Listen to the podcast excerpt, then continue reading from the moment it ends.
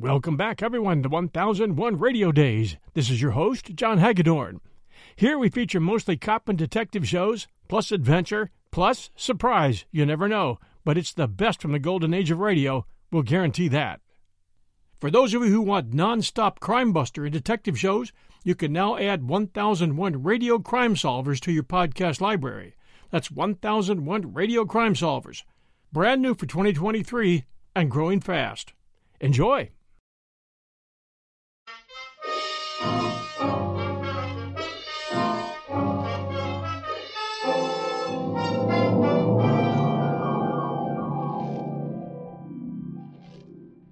Expense account submitted by Special Investigator Johnny Dollar.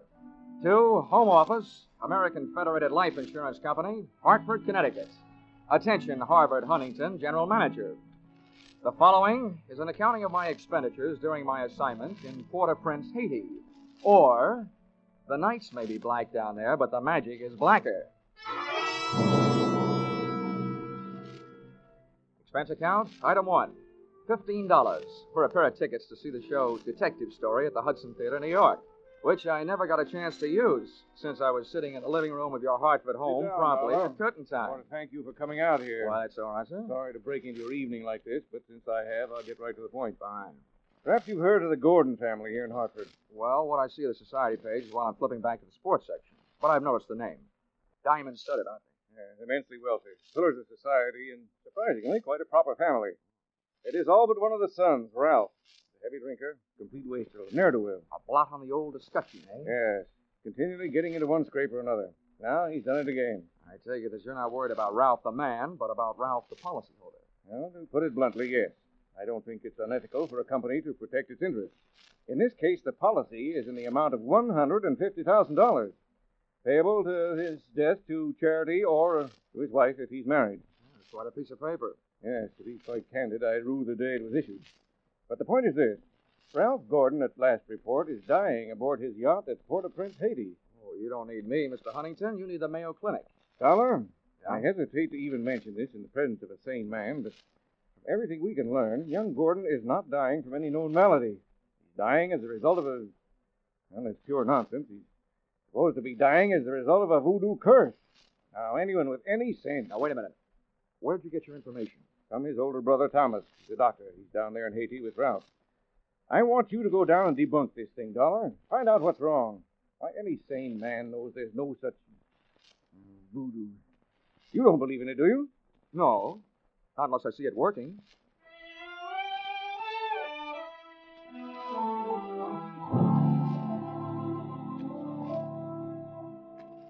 Expense account, item two. $148.70. Hartford to Port-au-Prince via airplane.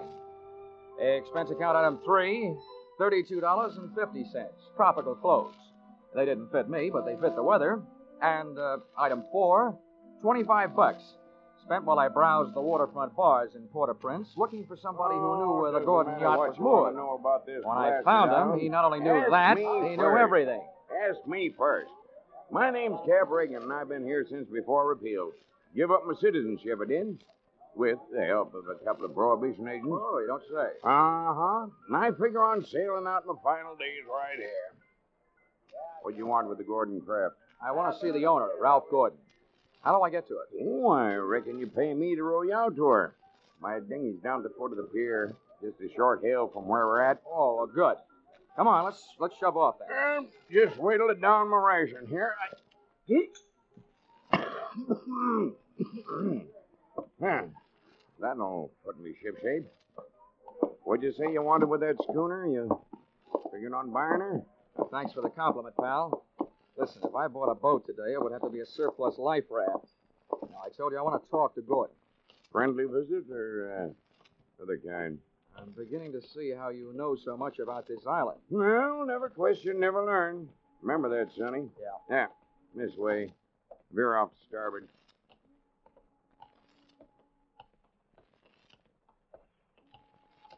Oh, sure. Never question, never learn. Yep. Well, I'm an insurance investigator, and a company sent me down here to look things over, including Gordon.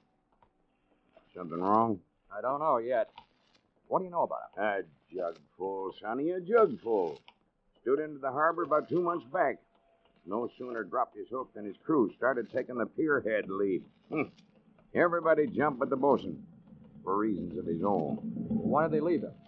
Cause he was half seas over all the time. You navigate with sextant, a compass, and parallel rulers, Sonny. Not with a double shot and a water chaser. You get the drift?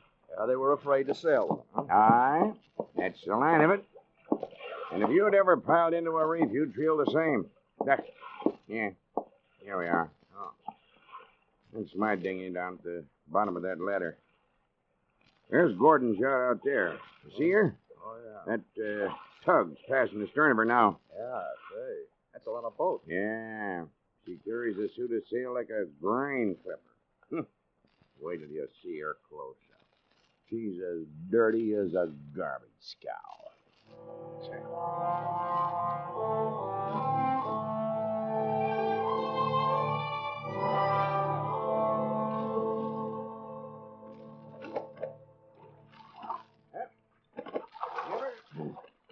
Give her a hail now, Sonny.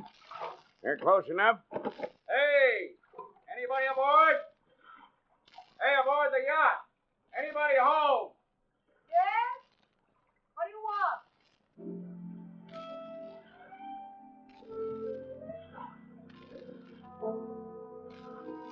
Ship was dirty, I didn't notice. It may have had good lines, too, but it couldn't have touched what stood at the rail wearing clam diggers, an off the shoulder t shirt, and a Caribbean tan. Oh.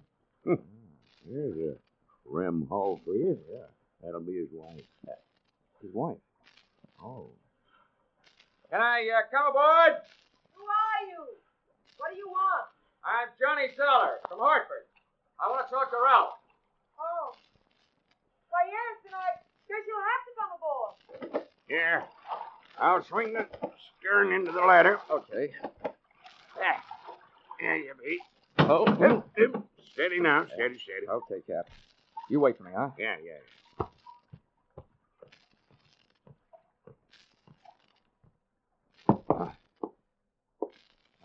Well, how are things in Ralphie's old hometown? Uh, cold, but uh, not as cold as this reception. Don't let it throw you. What is this? A friendly drop-in? Business? Or just plain snooping? It's the last I'm Edwina. The wife they haven't heard about at home. Congratulations. Now I know why you like to wear your shoulders bare. It's better to keep a chip on them.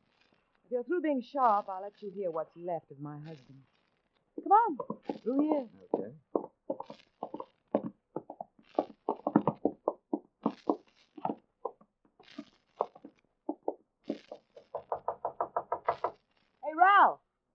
Ralph, you've got a visitor from Hartford.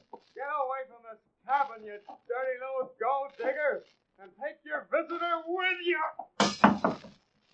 Wine's all gone. Why don't they send another case of wine?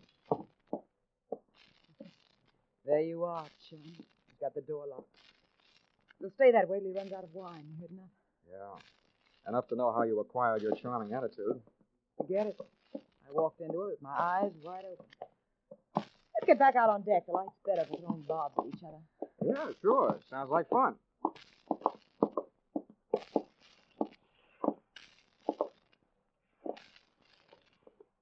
Well, do I have to help you off the? Not until you help me by answering some questions. I'm an insurance investigator, and I was sent down here by the company that holds a policy on your husband's life. Or what should I do, Frank? The story they got was that Ralph was dying from some kind of a voodoo curse. They don't believe it, neither do I. Why not?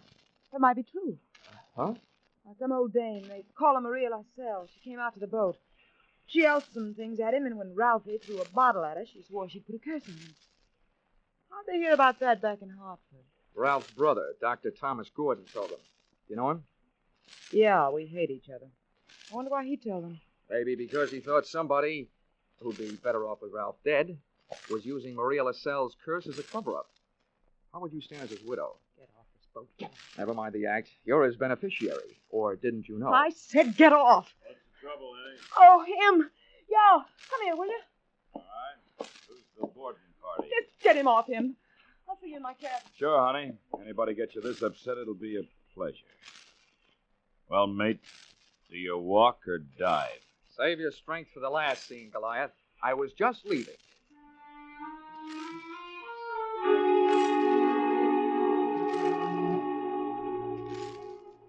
Expense account, item five, three dollars. Paid to Cap Reagan as water taxi fare. Item uh, six, 80 cents. Land taxi fare to Hotel Francois. An up at the heels hangout for not only the best in tourists, but also Brother Thomas Gordon, M.D.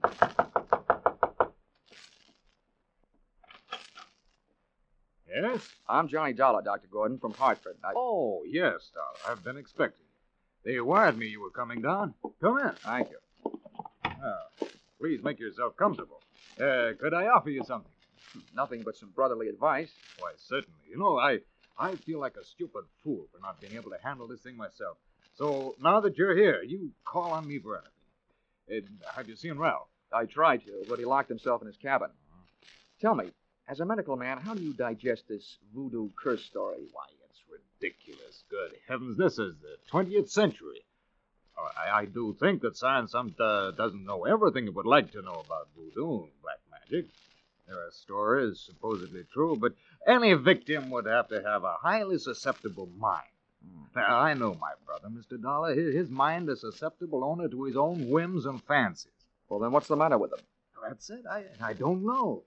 He's drawn within himself. He seems to be searching almost insanely for escape through alcohol. Hasn't anybody thought of putting him on the wagon?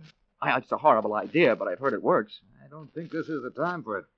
He's suffering mentally and needs release. Well, that leaves us with only one thing to think about. No matter how thin you cut it, it's still voodoo. Well, I'm a man of science, Mr. Dollar. I, I'd make hypocrisy out of all my knowledge and training if I attacked the problem from that direction. But, but please, you let me know what you learn. Hmm?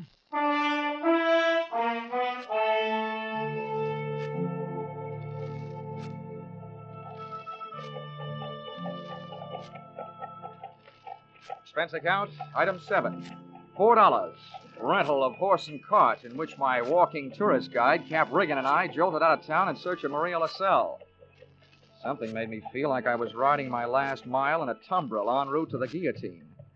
The moonlight was fighting a losing battle against an army of storm clouds that were sweeping in. And to make it worse, I heard a drum. You there, Sonny? Yeah, uh, sort of a tired Gene Krupa. Means we're getting close to Maria's headquarters. Is uh, she the only one around here? Yep. None of the good houngans performs in her territory. She's too mean. Oh, great. What's the matter? Eh, We're here. That's the path. Over there by that gnarled old tree. From here on, you plot your own course. This is close enough for me. Oh, me too. Well, how do I know I can't put a curse on her? I've never tried. Smooth sailing, Sonny. The path ran along the edge of a field of sugar cane. On the other side was a solid wall of jungle. First, I smelled some feathers burning. Then I heard the chant. There was an opening in the wall of jungle that led to a small clearing, and just before the moon was smothered by another cloud, I saw a shack. Little clouds of smoke curled out through an open door, and I could see the glow of a fire on the floor inside. Maria, I want to talk to you. Who is it? Comes to the house of Maria. My name wouldn't mean a thing to you, but what I have to say will. Can I come in? Ah, Andre. What is this word of so great importance to stop Maria? All I know about voodoo is I don't believe it. I've come to you because I haven't gotten any answers from anybody else. I want to know what's behind this so-called curse you put on Ralph Good. You don't believe? You like me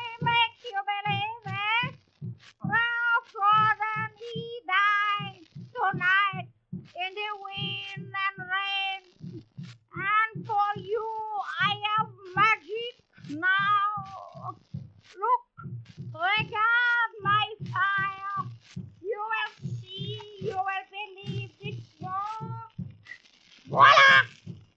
Billy!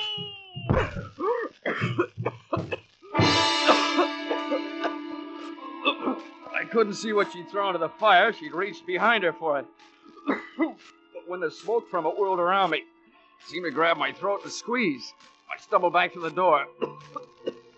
I hadn't believed in voodoo when I'd come in, but going out, I wasn't so sure.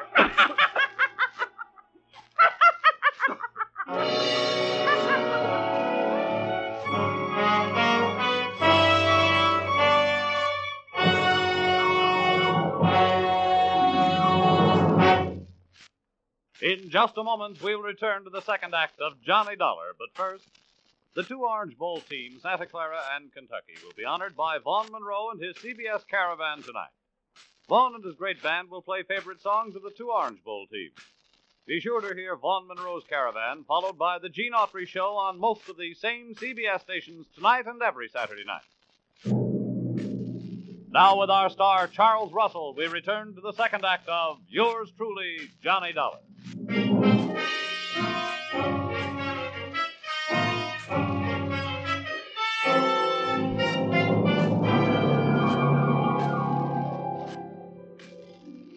My throat burned.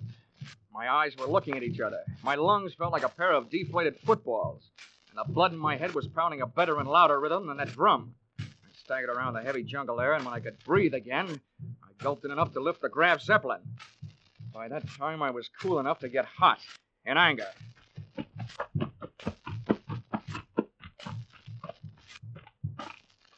got back to the shack.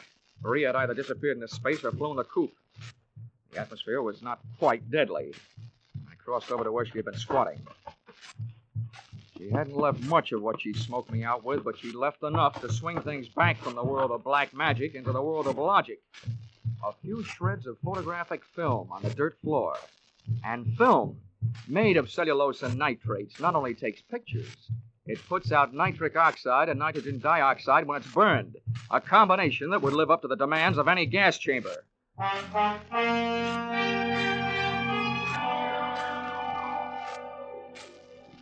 Captain rowed me out to the Gordon yacht. This time I boarded without a hail. Ralph was still in a bad mood as I started to pass his Where's cabin. wine? Why don't they send the wine? Empty! Empty! His antics inside the cabin sounded interesting, but not half as interesting as the conversation coming from Edwina's cabin. Dear Edwina, the little wife they didn't know about at home. Well, it's tough. You having a change of heart. Not so sure that makes any difference. If you're in too deep to back out. How would you like it if I spilled the whole thing? What difference does it make? It's better than landing in a Haitian prison with your motives showing. Think it over, Angel. I'll be in my sack when you make up your mind. How wrong can it be? See you later, hon. Since I've been on the receiving end of so many surprise sluggings, this was almost a pleasure. What are you doing on this ship? Get off. Oh, no. Not of that intriguing conversation I just heard. How much did you hear? If I added it to that gas assault Maria LaSalle threw at me, it'd be enough to nail you and Loverboy here for conspiracy to commit murder. I don't know what you're talking about. The point is, I know what you two were talking about. Oh, listen to me. You've got to believe me. I don't have to. But try me anyway. Well, I, I admit that him and I. Well, it was because Ralph turned into a wino after you were married. This probably marks the first time in history that an icicle melted in Port-au-Prince. Please let me finish. When my marriage went to pieces, I, I had to do something or go crazy. See Ralph drinking up all the champagne on the island was just more than I could take. I was going to divorce him and, and leave with him, but we weren't going to murder him. Chapter one has so many holes in it, it would have been printed by a punch press. You don't worry about landing in prison with your motive showing when all you're planning is divorce. Oh, yes, you do when people are waiting for your husband to die under mysterious circumstances. That's why I was trying to make him go away. If Ralph died, who'd look any farther than the erring wife? Can you lock this cabin from the outside? Yeah? What are you going to do? You- You're not going to lock me in? No, just your playmate. You're coming with me. Where? To Maria LaSalle's. I want to catch your reaction when she sees you. You don't believe me. No. With 150000 at stake, I don't even believe myself.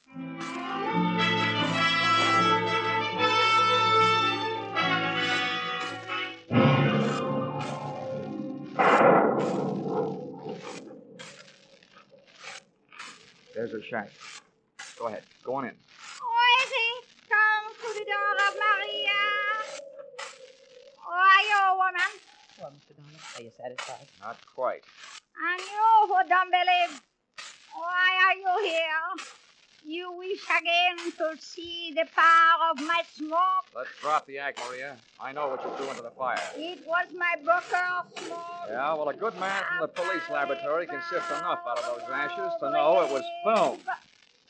What is this you say? I say that I've got enough on you, you old fake, to put you in the local pokey. Who dares to speak this to Maria? And that's where you're going to go if you don't cooperate. That's a promise. What is it you want? Did somebody put you up to this cursed business that Ralph Gordon is supposed to be under? Well, a man of yours. Who was it? I, I do not know. Now go. That is all. It's not enough. What was his name? I, I don't know the name. What did he look like then? My eyes are closed. Nuts. Come on. No, Taking no. you into town if I could drag you by the hair. No, don't touch me. I will tell you how it is. It is true. I do not know the name or the face. He come to me. He asked me when comes the next rain and wind. I tell him last night. But it is tonight. The storm comes with the heat. He tell me he needs storm to close portholes in the ship. Huh? He say if I bring this curse, I will be the best Gauguin on Haiti because it kill white man. That is difficult. That is all. Now you go. How about the film for the fire? Did he give it to you? This is true.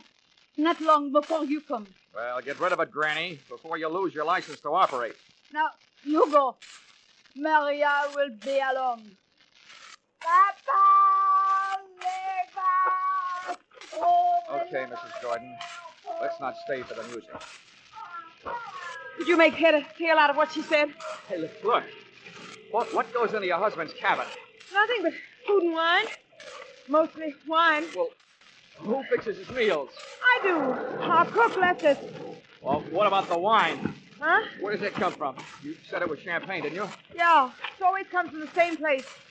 Liquor shop in town, a case at a time. Oh, nothing makes any sense. What are you going to do? All I can do. Try every angle. But that's not all I'm going to try in that liquor shop.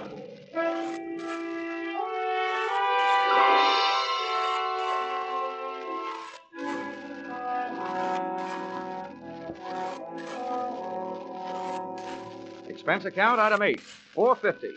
Two quarts of rum, the purchase of which helped loosen the tongue of the proprietor who had been supplying Ralph Gordon's champagne. Which wine? Uh, a case at a time, packed in dry ice.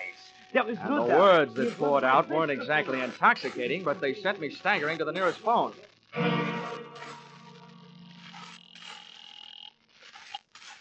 Yes? Hello? Hello, Dr. Gordon. This is Dollar. Good. That's dollar I've been wondering about. What have you learned? First, tell me this. What would happen to a man if he was in a ship's cabin on a stormy night with all the portholes closed and there was a lot of dry ice in there with him? What? What was that? A small room, no ventilation, a lot of dry ice. A, a lush, maybe passed out. What would happen? Good Lord. Dry ice is solidified carbon dioxide. If enough of it evaporated into the room, The lush would not be bothered by a hangover the next morning because he wouldn't wake up, right? exactly. The gas, although not toxic, would force the oxygen from the atmosphere, and the result would be asphyxia. What are you getting at? That curse your brother is suffering from is very scientific. The champagne he's been getting has been chilled by dry ice, about five pounds per case. And one case went out to the yacht just before the storm broke. Lord. Well, it may be just coincidence, but Ralph's wife and that boast. Yeah, I know. For a bosun, he'd make a very good chemist. Well, send for a pulmotor, will you? If it's too late for your brother, maybe I can use it.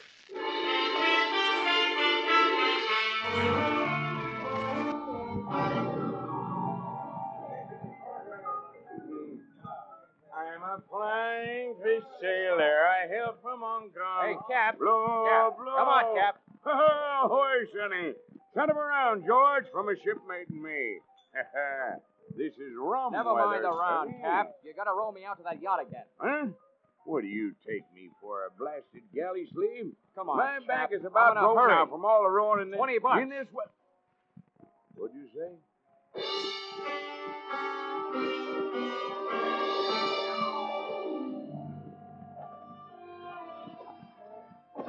Didn't think it could rain any harder than it had, but it did. We would have been drier swimming. And the visibility was so bad, I would have had to have a seeing eye seal to find the ship. But about 20 minutes out, Cap spotted a riding lights. Here's your lie, Sonny. We were on target. But so was somebody else. A searchlight stabbed out at us. Hey, hey, hey. This sounds like Prohibition days. Who's giving us a broadside? Can't tell yet. I'll lay a pelican hood over his head if I get my hands on him. Uh, hey, Cap, what's the uh, matter? Got my left leg. Right? Cap, get down to the bottom. I'm going over the side. To me, swimming is a pastime to be practiced only under ideal circumstances, in a pool, and preferably in the company of a well filled bikini suit. But there was nothing to do but swim, so I swam. I tried to remember how many shots had been fired, and that's where I made my mistake. There was a lull in the shooting, which I took to mean the gun was empty. I put my head down in the best Weissmuller style and thrashed my way to the ladder. But when I got there, the first thing I saw after I'd shaken the water out of my eyes was the muzzle of a rifle. The face looking down the barrel at me belonged to brother Thomas Gordon, M.D. Sorry, Dollar. Killing you wasn't in my plan. But now it'll have to be done. I wasn't surprised at that, but I was surprised at what happened. I was waiting for a bullet to come my way, but instead the doctor did. Ah! Are you all right, Dollar? Yeah, yeah, I am. Something wrong with the Turkish towel won't cure. I'll thank you later for spoiling his scene. Get a hook on the doctor. He's our prize fish. Don't let him get away. I grabbed a fire axe out of its case on my way to Ralph Gordon's cabin. If it needed ventilating, I knew one quick way to do it.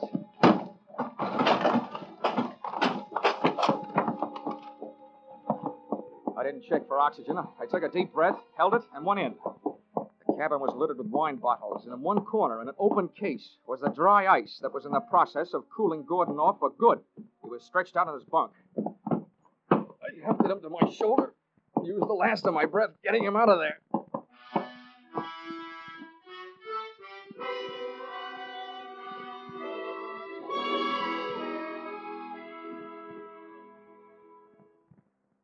Expense account, item nine, thirty dollars. Cover charge at a hospital where I put the revived Gordon under the care of a doctor, not his brother, who happened to be resting in a jail cell at the time. His motive hadn't been the insurance money. He figured to gain quite a chunk as the only heir to the Gordon fortune, if he could have taken care of Brother Ralph. Uh, item 10, same as item 9. Same hospital where they patched up Cap Regan. Item 11, uh, $148.70. Return trip to Hartford. And uh, expense account item 12, $40. An ounce of voodoo perfume for the lovely but uh, sometimes chilly Edwina. Maybe if she tries that kind of magic on her husband, he'll spend less time with a bottle joy and uh, more with her kind.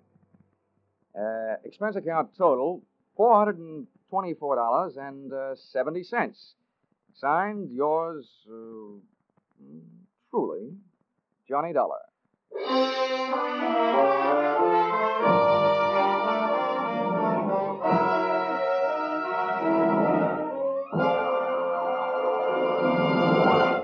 Yours truly, Johnny Dollar stars Charles Russell. Tonight's script by Paul Dudley and Gil Doud was produced and directed by Ralph Rose. Featured in the cast were Betty Lou Gerson, Sylvia Sims, Ben Wright, Ken Christy, Howard Culver, Daws Butler, and Tim Graham. The special music is written and conducted by Leith Stevens.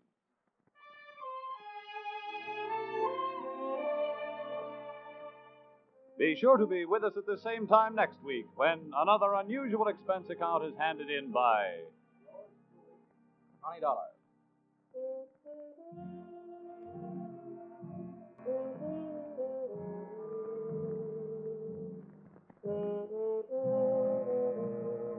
Were you right?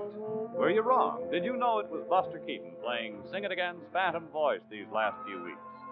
Well, now there's a new Phantom riding the airways on Sing It Again. And for identifying him tonight, some CBS listener can win $50,000 in cash and prizes, radio's largest jackpot.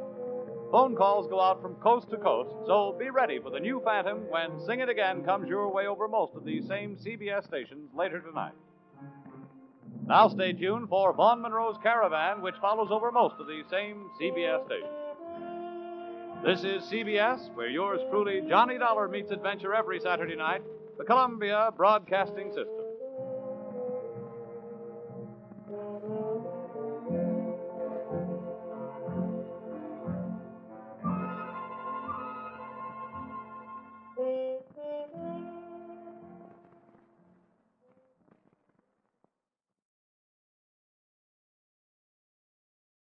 It was the week before Christmas, and all through the house, a creature was stirring.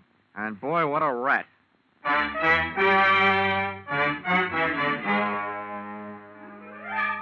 This is another in the adventures of America's fabulous freelance insurance investigator, Johnny Dollar, starring Charles Russell. At insurance investigation, Johnny Dollar is only an expert. At making out his expense account, he's an absolute genius.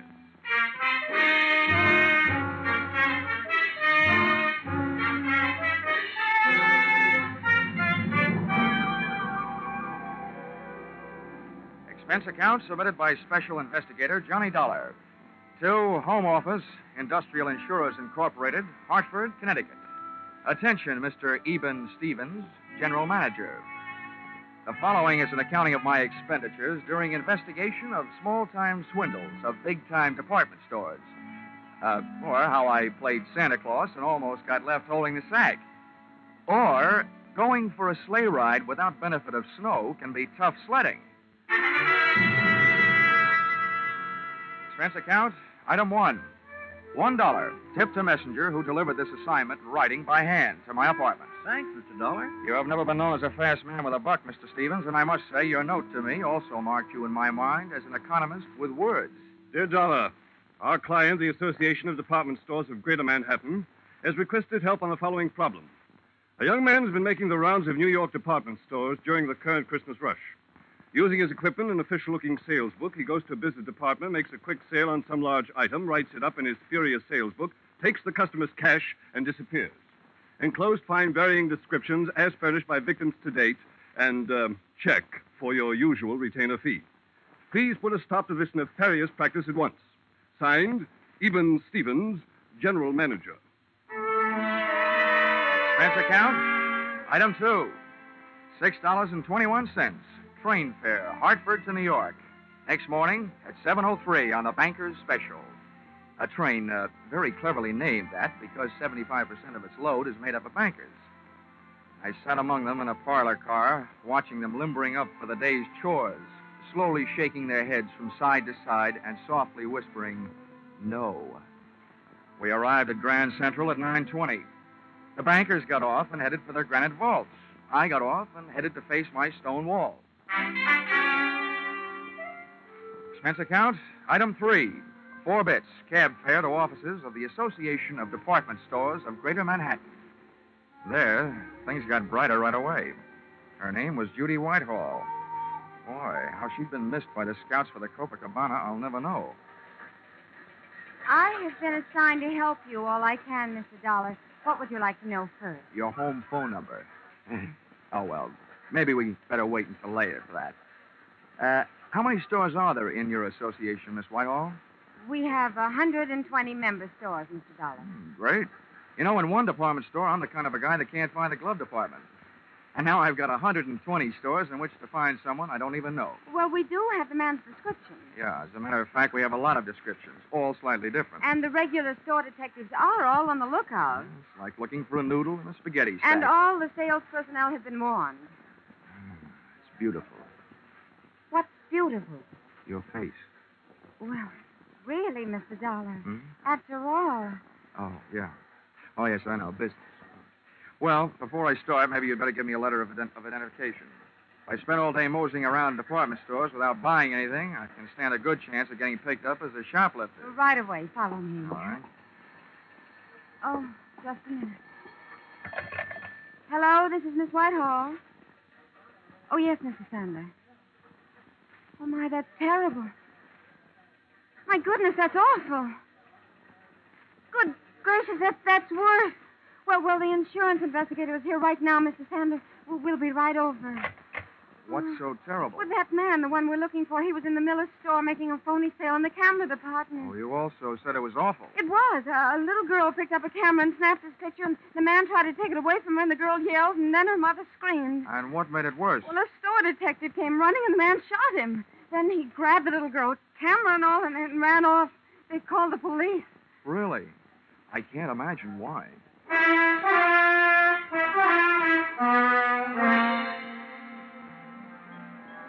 The mob scene in the Miller store would have made the Notre Dame backfield holler uncle. Christmas neckties were selling like hotcakes. Only compared to most of the ties, a hotcake would look better on you. The camera department was on the mezzanine, and the store manager, Mr. Sander, was on a rampage. Why doesn't somebody do something? Why can't they find him? I've got men posted on every door. He's in this store somewhere, and. Oh, Miss Whitehall, it's about time. Uh, who's this? Oh, this is Mr. Dollar, Mr. Sandler, from the insurance company. Well, I don't know what you can do, Dollar. I've already got 20 policemen running all over the store. It's absolutely ridiculous, preposterous, and fantastic. That's what it is. Also amazing. Now, tell me, Mr. Sandler, about that little girl who picked up the camera and snapped the culprit's picture. Did they find her yet? Uh, they certainly did, in the rug department. She'd been shoved in the middle of a pile of 9 by 12 Orientals on sale at 123.50. She was scared, but not hurt. Now, the girl was found without the camera, I suppose. Naturally, but the camera wouldn't do us any, any good. After all, I'm sure the camera didn't have any film in it. They never do when they're on display. Well, how about the store detective, the one who got shot? In the hospital, Miss Hall. They'll call me here as soon as they find out how badly he's been hurt. Well, look, getting back to that kid. Was she able to give you a good description of the guy who grabbed her? She hasn't stopped crying long enough. Well, how about her mother? Neither is she. Well, where are they now? They're in my office. That's why I'm staying right here. Where is your office? On the eighth floor, right next to the credit office. Well, this may be the first time I ever got past the credit office. Come on, Judy.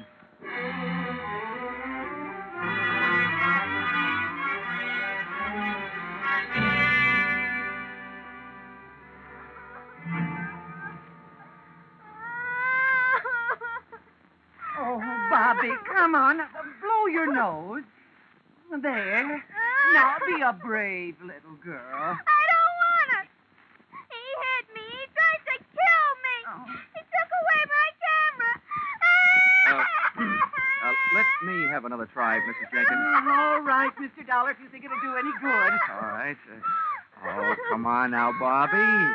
All you have to do is tell us what that bad man looked like. We'll get him, and then we'll fix him. Come on now, huh? I don't want to. He'll kill me. I'm beginning to think he's got a point. Okay, Bobby. Okay, okay. Just a minute now. Oh, Judy. Here. Yes, Johnny? Looks like as a child psychologist, I'm nothing. At this point, I feel like telling little Bobby to go out and play with some old razor blades. Got any suggestions? Well, uh, it is almost Christmas. Yeah. And one thing little girls don't want to do at Christmas is getting wrong with Santa Claus. Ah, gotcha. Good gal. Where do we find Santa Claus? In the toy department on, on the fifth floor. Well, give me about five minutes to explain things to Santa, and then bring Bobby down. right. Oh, Bobby. what? Do you know what happens to little girls who make Santa Claus mad at them? Yes. What happens? They don't get to look at television before they go to bed. I mean, at Christmas, what happens? They don't get any toys. All they get is old sweaters and underwear. Well, listen, Bobby. This guy Santa happens to be a good friend of mine. What do you think of that? Tell him I want an air rifle. You would. Okay, okay. I'll even fix it so you can tell him yourself. How's that? Just fine. Ah, good girl. Hey, where'd you get that blood on your coat? You got a cut? No, sir. That's from that bad man. I bit him on the hand. Hmm. Okay, Judy. Here I go. Oh, and uh, on the way down, maybe you better stop by the dog supply department and buy little Bobby a muzzle.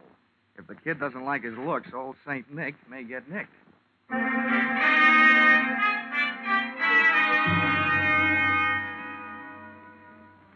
Department stores should have some kind of a congressional medal for salespeople who work in the toy department just before Christmas.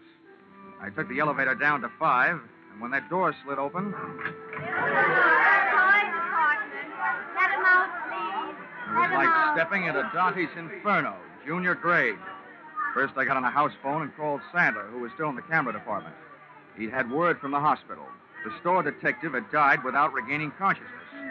I was no longer trying to catch a cheap swindler. I was now out to swap blood with a dirty murderer. A line of fidgety kids led me to Santa Claus, sitting benignly on his throne. I had a short talk with him and a short wait for Judy and little Bobby.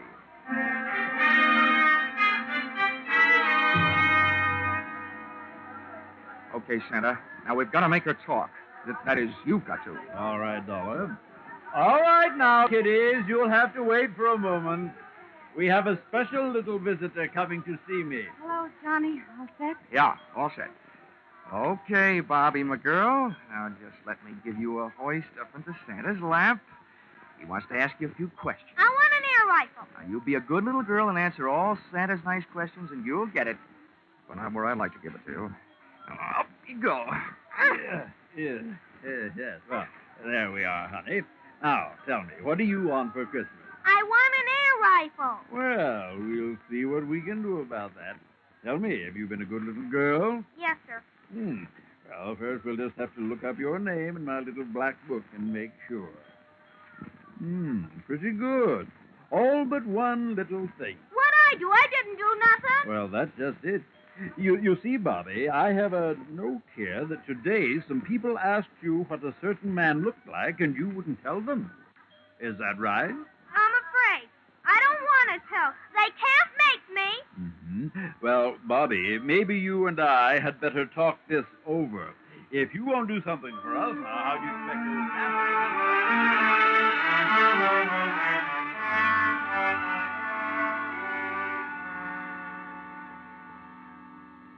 Bobby's description of the murderer wasn't the greatest by any means, but it was better than none at all, with which we had been furnished by the personnel in the camera department and the kid's mother. We took the girl to the advertising department, where an artist made a sketch. Armed with a drawing, we made a tour of the store exits, showing it to the police posted on every door, giving them a rough idea what to look for. A medium build, pudgy man with black hair. And when they came across such a character, he was to be issued an invitation to show his hands. If he was sporting Bobby's teeth marks, then they'd really know. Well, this chore out of the way, Miss Whitehall and I sank our teeth in a pair of sandwiches in the tea room. The Shopper's Delight sandwich, to be exact. Cream cheese, walnuts, watercress, and pineapple on whole wheat bread. Mmm.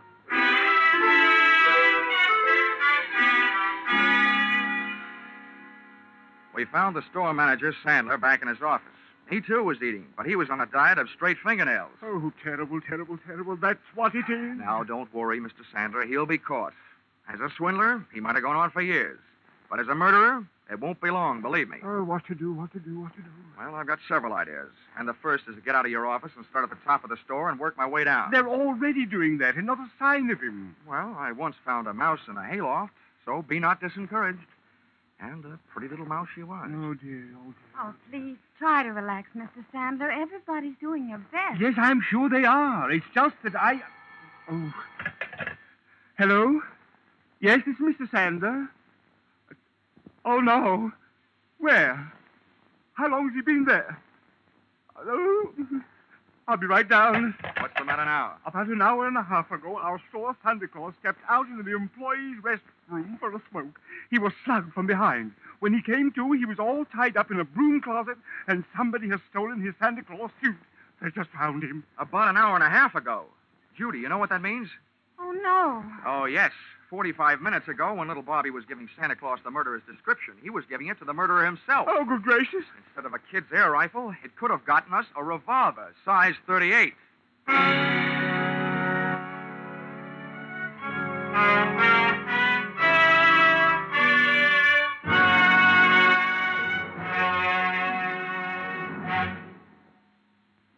In just a moment, we will return to the second act of Johnny Dollar. But first, CBS is going to bring you one of the biggest presents you ever received from show business tomorrow afternoon, Christmas Day.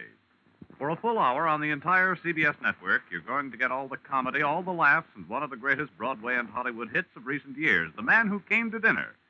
And the man who came will be played by none other than Jack Benny, plus Charles Boyer, Gene Kelly, Dorothy McGuire, Gregory Peck, and Rosalind Russell, plus Henry Fonda and John Garfield as narrators.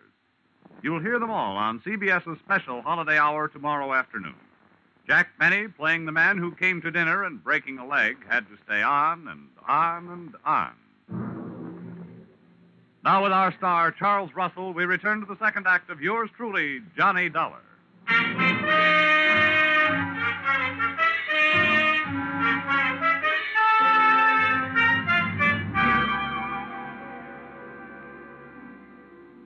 There's no place like a crowded department store for a fresh made murderer to be on the loose, especially one that's playing Santa Claus for a lot of rosy cheeked little nippers.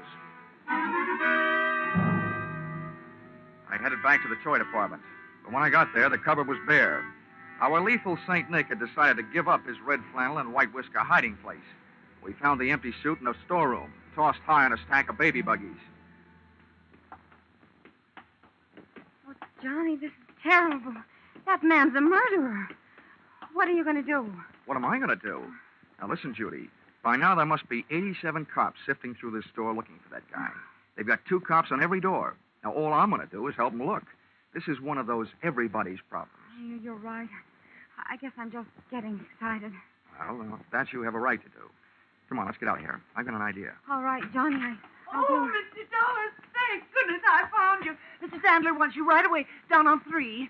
An old lady has just been shot in Junior Mrs. Lingerie. Oh, serves her right for not acting her age. Let's go, Judy.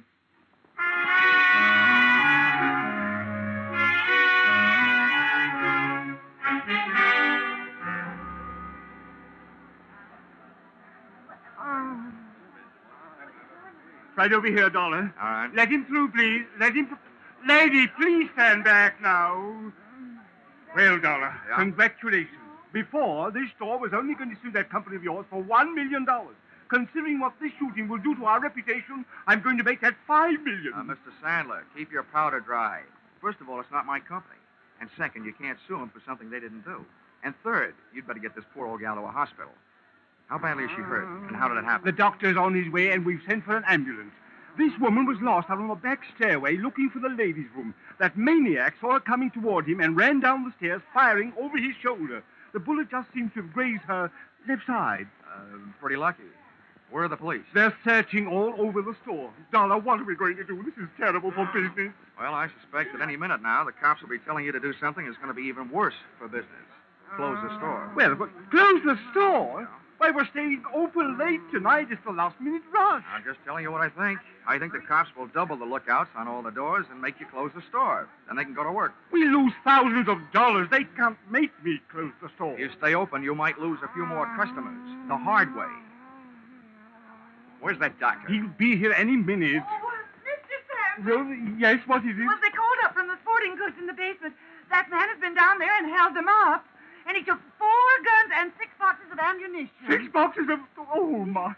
Oh, what's this going to do to our store? If you're not careful, it's going to turn your store into the world's largest shooting gallery with live targets.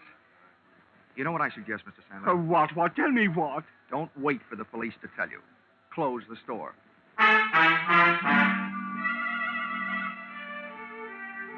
Sandler didn't like it, and neither did the customers, as they filed out of the store past the scrutiny of the police officers, still clutching their unfinished Christmas shopping lists. The process was slow, and while the customers were leaving, the clerks finished up their business, put the white shrouds over their counters, and they too filed out into the early night. The boys in blue, watching the doors, came up with several men answering the general description of our friend with a loose trigger finger, but none of them had little Bobby's teeth marks on his hands. That made it a 50 50 chance that Mr. Killer was still in the building.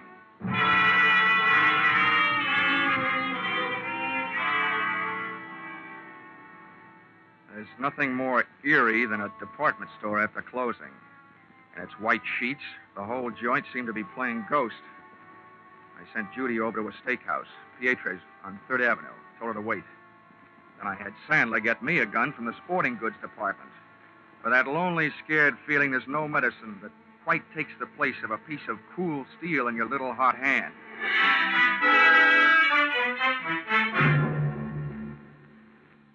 Sergeant, in charge of the police detail, posted men outside all exits. The rest he took up to the roof with him. They were going to run the whole store through their burly blue sieve, floor by floor, counter by counter, inch by inch. Sandler stayed with me down the first floor. Just for fun, I thought I would start working my way up. Dollar, hmm? don't you think we should get out of here and leave this to the police? Well, I have several goosebumps that agree with you, Mr. Sandler, but uh, I have a very dangerous habit of trying to earn my money. Oh, this is terrible. Now, look, every counter and post in this store is just the kind of hiding place a sniper would pray for. I get paid for this kind of work. You don't. Now, why don't you go out for a nice safe walk? It's my duty to stay here.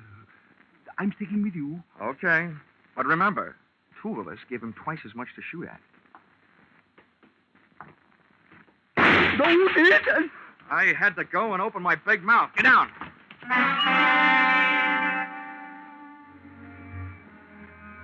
Getting down on that floor could have been committing suicide in itself. The killer's bullet had crashed into a showcase. A sea of broken glass is a risky place to practice diving. Having to swim out of it was twice as bad, but that's what I had to do. Oh, Mr. Dollar. Now, Sandler, keep your head down. Bury your face in that glass, but keep your head down. Yes, Dollar. Tell me what to do, anything but get me out of here. I have a wife and three kids. Well, you'll do what I tell you to do, your wife will go on having a husband, and your kids will still have a father. Yes, yes, just just tell me. I don't know exactly where that shot came from, but from the looks of this glass, it must have been from behind us.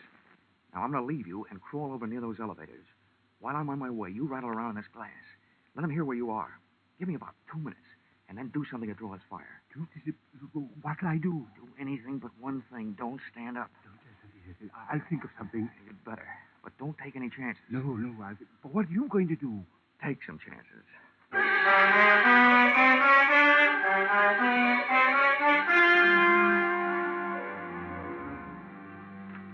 Once I was on my way, Sandler went to work with a vengeance.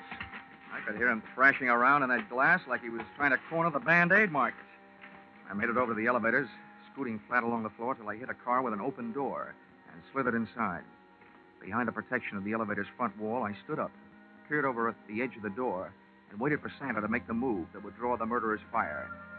I must say Santa was dead game. And the way he made his move, he also stood a good chance of becoming plain dead. First, he stopped wiggling around on his bed of glass, and then he just stood straight up. The shot missed, but my eyesight didn't. The killer was shooting from high up, behind a pole. He was standing up on a glass showcase, hoping for a better view. And it didn't take me long to decide to give him a better view of the inside of that glass showcase. I started deliberately shooting his foothold out from under him.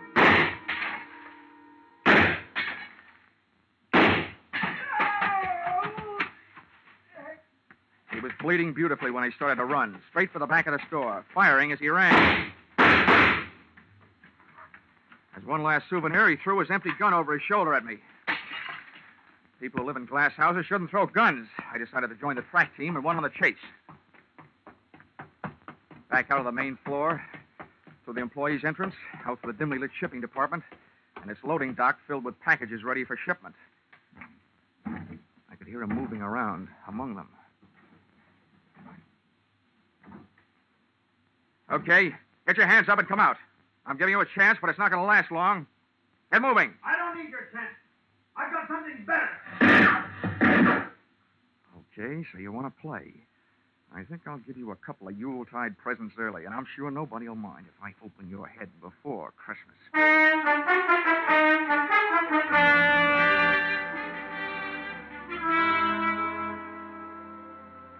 My hot headed friend was hiding behind a high pile of wooden boxes ready for shipping. I grabbed the heavy, empty dolly, gave it a flying start, sent it crashing into the bottom box of the pile. Beautiful. The biggest crash since 29.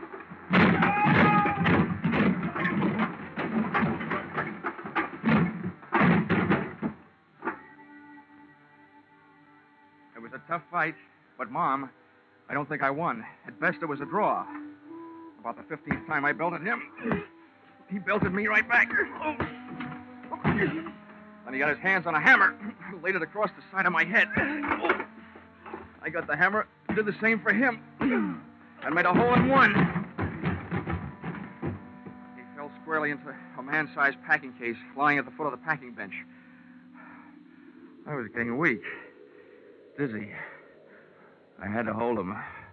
One thing to do top a case lying right there. Already. Nails part way in.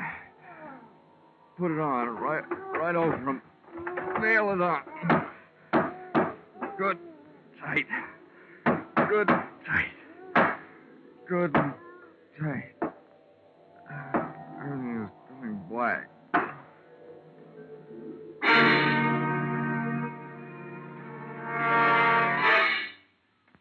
Then everything went white. Hey, corny as this may sound, where am I? You're in the hospital, Johnny, darling. Hmm? But don't worry. It's only a slight concussion. They brought you here last night. Oh, I suppose I have a hammer shaped hole in my head. No, no, darling. It hardly shows. Oh, oh. How could it? These bandages covering it up. Well, at least I got him. Hmm? You what, dear? I got him. Killer. Oh, no, dear. You couldn't have. They're still looking for him. Oh, no. Oh, my gosh. What time is it? Eleven in the morning. I gotta get out of here. Why? Johnny, Johnny, please. Johnny, you're not supposed to get up. Oh, nurse! Nurse!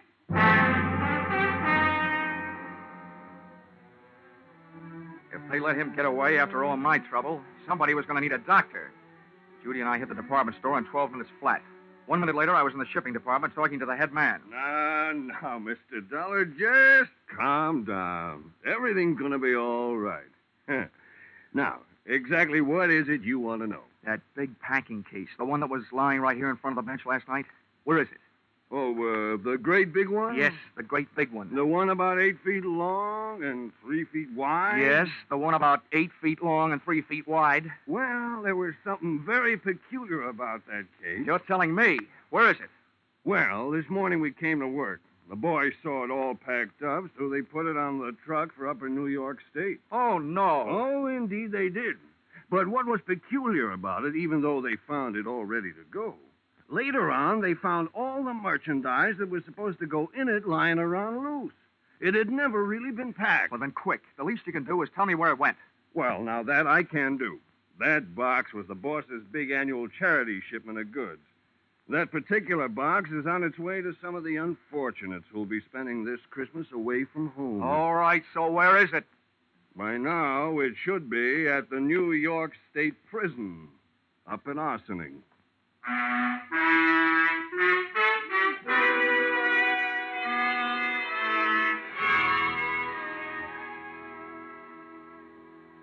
Expense account, item five, $12.80.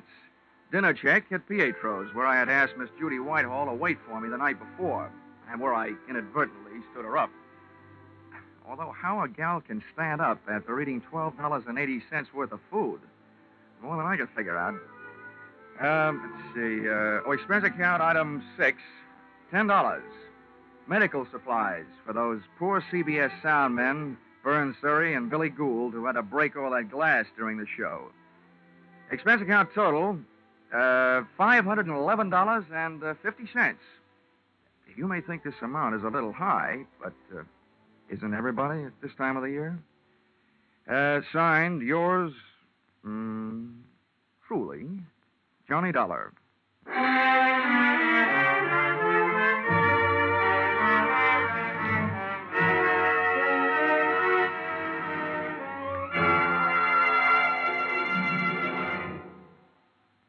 Yours truly, Johnny Dollar, is produced and directed by Gordon T. Hughes. Stars Charles Russell. Script by Paul Dudley and Gil Doud.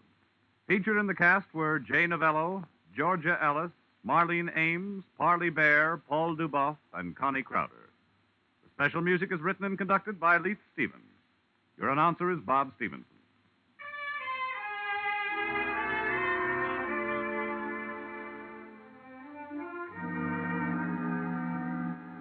Be sure to be with us at the same time next week when another unusual expense account is handed in by Yours truly, Johnny Dollar.